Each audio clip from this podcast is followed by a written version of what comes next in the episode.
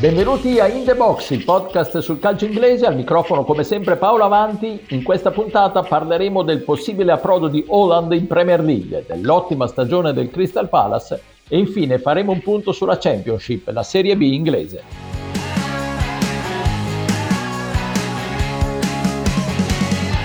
Involve Daniel Marlin. Marlin, Bellingham pushed on here for Marlin for Holland!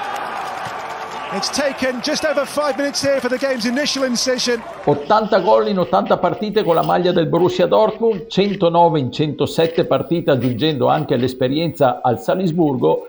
Il 21enne norvegese Erling Holland è una macchina da gol, ambito da tutte le big d'Europa, tra cui inevitabilmente molte squadre inglesi. Dove andrà e soprattutto quali squadre inglesi sarebbero più adatte per lui? Ne parliamo con i miei abituali compagni di viaggio, Stefano Cantalupi. Ciao Stefano. Bentrovati, ciao a tutti. E da Londra Pierluigi Giganti. Ciao Pierluigi. Ciao, ciao a tutti.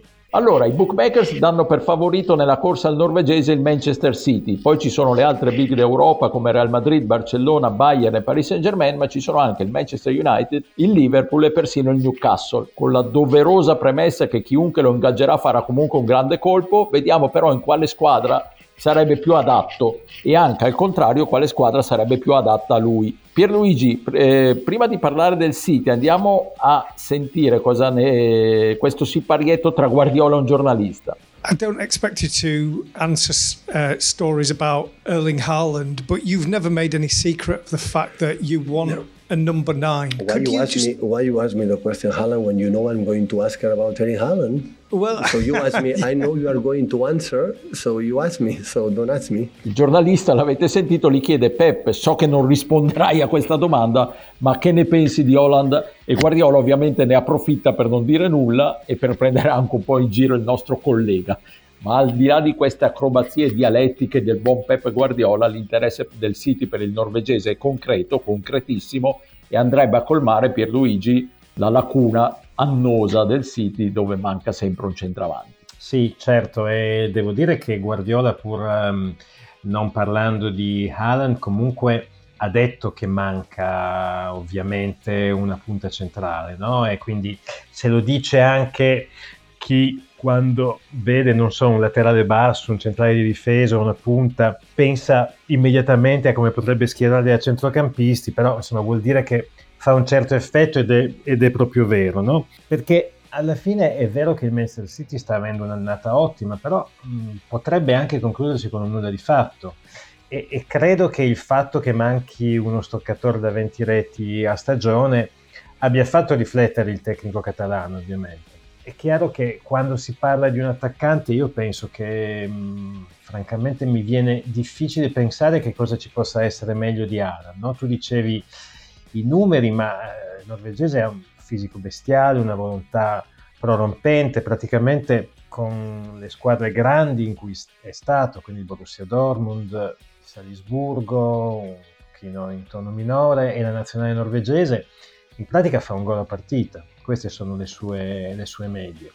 Inoltre, secondo me, c'è anche un, un legame affettivo con il City perché mh, il Manchester City è proprio la squadra in cui papà di Haaland ha, ha militato prima che ce lo ricordiamo, una, una, carezza ben assestata da Roy Keane lo ha messo fuori causa per sempre in, in un derby di, di Manchester. No?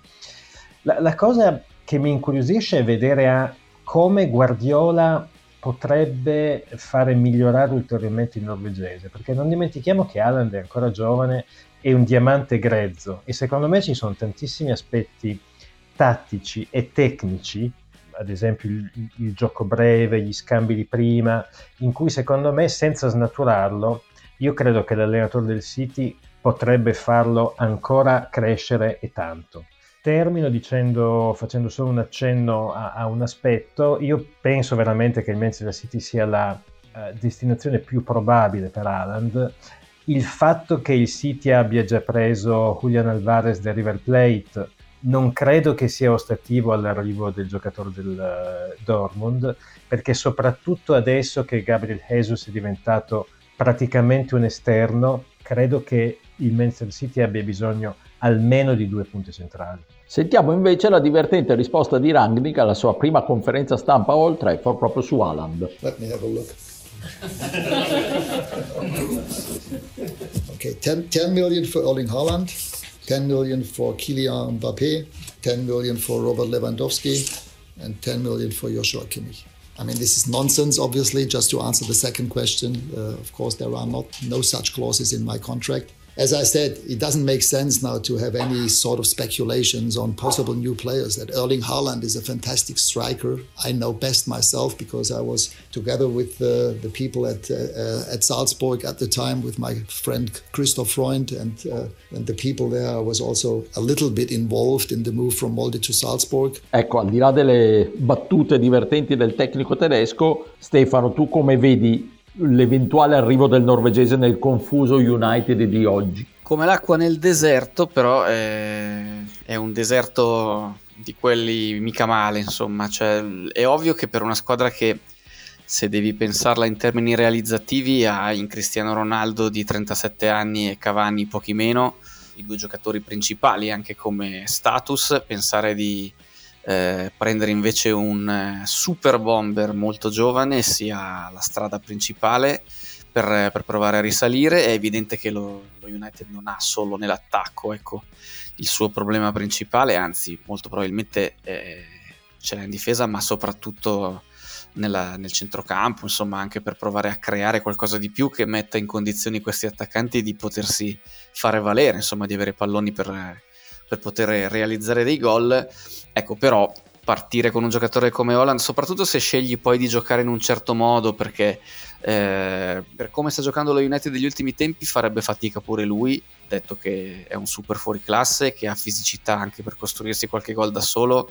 Holland il meglio lo dà, anzitutto lo dà in un campionato come quello tedesco dove comunque c'è spazio per mettere il, in azione la falcata e il motorino che ha, visto che una progressione spaventosa, però anche in alcuni tipi di Manchester United e senza parlare di un fine stratega tattico, però quello di Solskjaer, almeno a inizio della gestione del, del norvegese, era perfetto per il suo connazionale in teoria, perché era una squadra che recuperava il pallone e ripartiva. In quel tipo di squadra uno come Holland può essere devastante.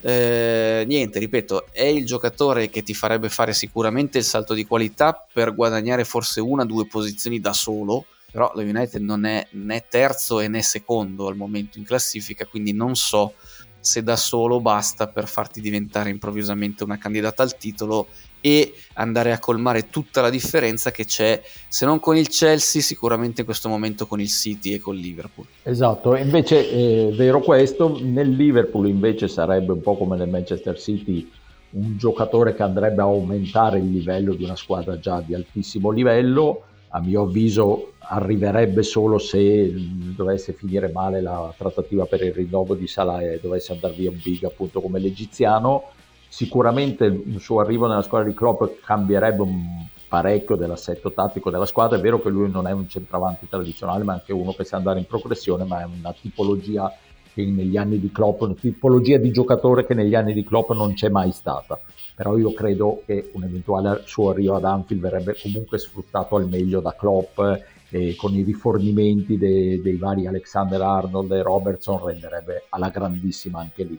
Eh, ripeto, credo che un suo arrivo sia destinato a essere fatto solo se un big come appunto Salah dovesse lasciare Liverpool, cosa che al momento sembra ancora abbastanza improbabile. Differente ovviamente e anche un po' periferico perché poco probabile sarebbe il discorso legato al Newcastle, una squadra che sicuramente ha le potenzialità economiche per prenderlo, ma è difficile che il norvegese accetti di andare in una squadra che è fuori dall'Europa e che è in piena fase di ricostruzione. È vero che Holland è giovane, ha 21 anni, ma non me lo vedo a Newcastle. Se dovesse mai arrivare a Newcastle, è chiaro che per il Newcastle sarebbe un salto di qualità clamoroso, solo il suo arrivo garantirebbe un bel po' di punti in più in classifica. Staremo a vedere, eh, i bookmakers sono sicuri che il City è al top delle preferenze e la squadra candidata a prenderlo, vediamo cosa succederà quest'estate.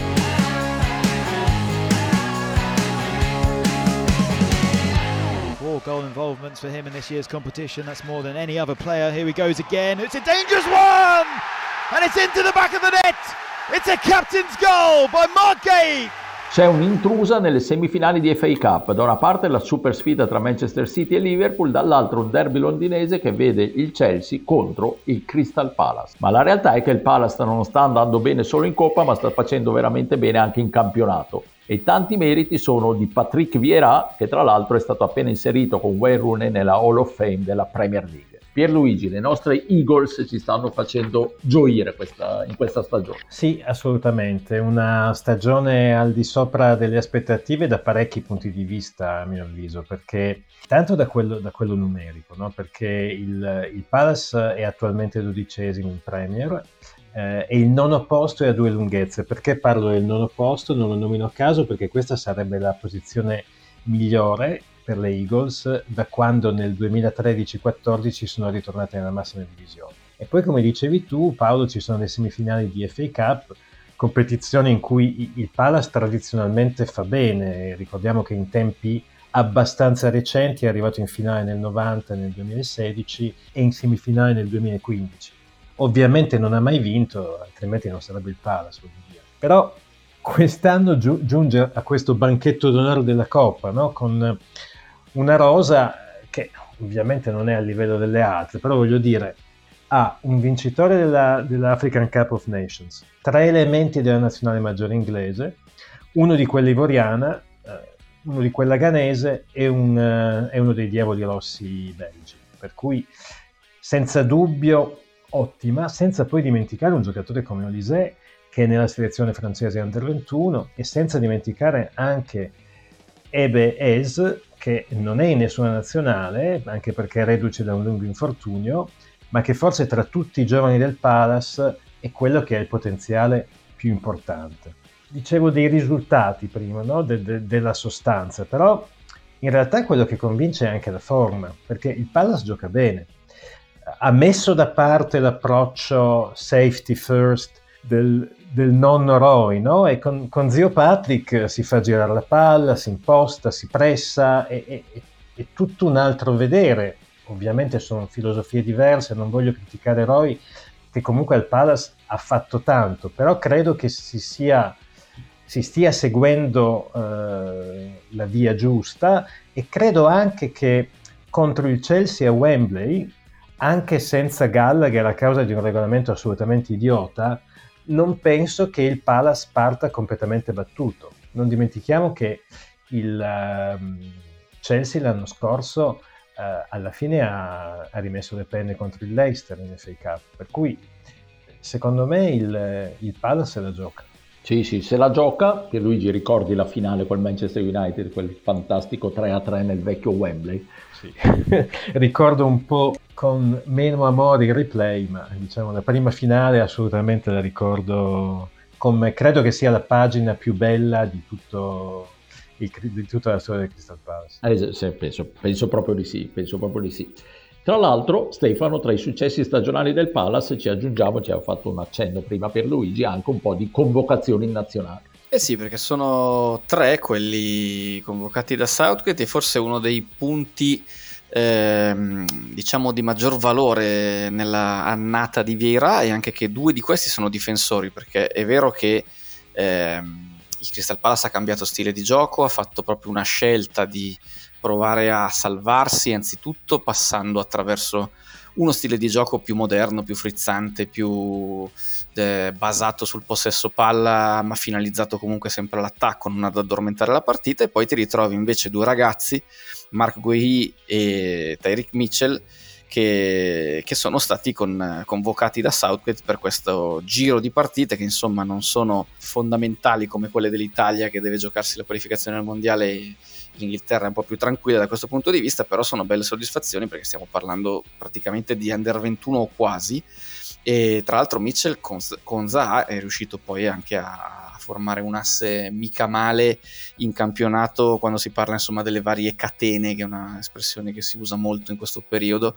A sinistra, insomma, quando ci sono loro, il Palace da quella parte sa spingere abbastanza bene. Il terzo appunto è Conor Gallagher, che diciamo ha una serie di caratteristiche che sono anche numeriche, oltre che evidenti agli occhi di tutti quando si guarda il Crystal Palace giocare. L'avevamo analizzato con eh, gli amici di soccer, insomma erano dei giocatori anche dal punto di vista della data analisi che rendeva di più in assoluto in proporzione all'investimento fatto per prenderlo e ai pari ruolo, ai pari età, è un giocatore fondamentale che non ci possa essere poi a giocarsi l'accesso alla finale veramente una, un po' una disdetta però insomma stiamo parlando di, di, elementi di sicuro valore e per esempio magari giocatori che erano più attesi come Milivojevic, tanto per dire uno che negli anni eh, scorsi del Palace era abbastanza una colonna o come Riedewald che era arrivato con tantissime aspettative sono stati un po' più nell'ombra, mentre invece sono usciti questi e, e anche giocatori magari come Matetà che adesso stanno prendendo spazio.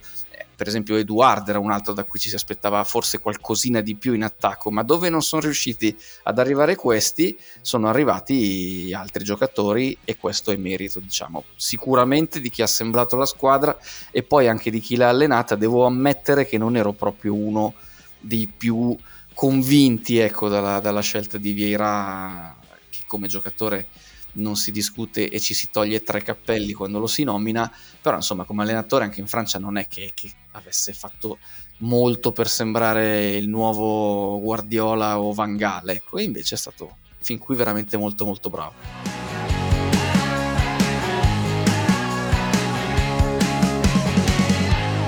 from Anthony Robinson and gives it back to Anthony Robinson. Robinson's pass is awful into the middle of the park. Carlan Grant 30 yards away from goal, oh, slides it through. Robinson, he's onside! Yes! What a goal! And he slots it into the bottom corner. And finally, West Bromwich Albion's good work in this game has been rewarded. It's that Carlan Grant, Callum Robinson link up once more that has prevailed for the Baggies. It's Albion 1, Fulham 0. Con questo gol di Robinson il West Bromwich Albion ha battuto a sorpresa il lanciatissimo Fulham che resta comunque solidamente in testa alla Championship. Pierluigi, ci fai un punto su lotta promozione e lotta retrocessione della B inglese? Sì, allora il, uh, il Fulham è praticamente in uh, Premier nonostante questa sconfitta di cui tu parlavi, ne abbiamo già parlato tanto in, uh, nelle, nelle puntate, in alcune delle puntate precedenti, quindi non mi focalizzerò su di loro, su di loro però quello, la squadra su cui volevo eh, riflettere è il Bournemouth che praticamente anch'essa ha un piede nella massima serie, perché devo dire che hanno fatto un passo fondamentale nel weekend scorso verso la promozione automatica quando hanno battuto per 3-0 fuori casa il Huddersfield e ora hanno 6 punti di vantaggio proprio sui Terriers e su Luton Town, nonostante abbiano giocato 3-2 partite in meno rispetto a queste due squadre. Quindi il, il Bournemouth trascinato da, da, Dom Solanke che ha trovato la sua dimensione in seconda serie e ha già messo a segno 23 reti. La squadra di, di Parker ehm, adesso ha il secondo miglior attacco della Championship, ovviamente dopo il Fulham. E devo dire che nel, nel, nel 4-3-3 del, del, Bournemouth, appunto, Solanke è supportato dall'ex Celtic Christie, che è un signor giocatore, e da un altro giovane di belle speranze che è Jadon Anthony, che ha già messo a segno 900 in questo campionato che viene dal vivaio della squadra della South Coast. In realtà non è solo in attacco che stanno facendo bene, ma anche eh, in mezzo al campo hanno giocatori di livello. Pensiamo a Cook che è stato anche in nazionale nell'Inghilterra, c'è un muscolare che sa dare del tuo alla palla come Billing e non dimentichiamo che manca un talento come David Brooks che è fermo ai box eh, per un cancro ai testicoli, anche se fortunatamente sembra che il trattamento stia sortendo gli effetti sperati, quindi speriamo di vederlo presto in campo. Dietro a Fulham e Bournemouth è, è pienissima bagarre perché un po' perché il numero di gare giocate non è uniforme, quindi è abbastanza difficile capire le vere posizioni quali, quali sono. Eh, però insomma ci sono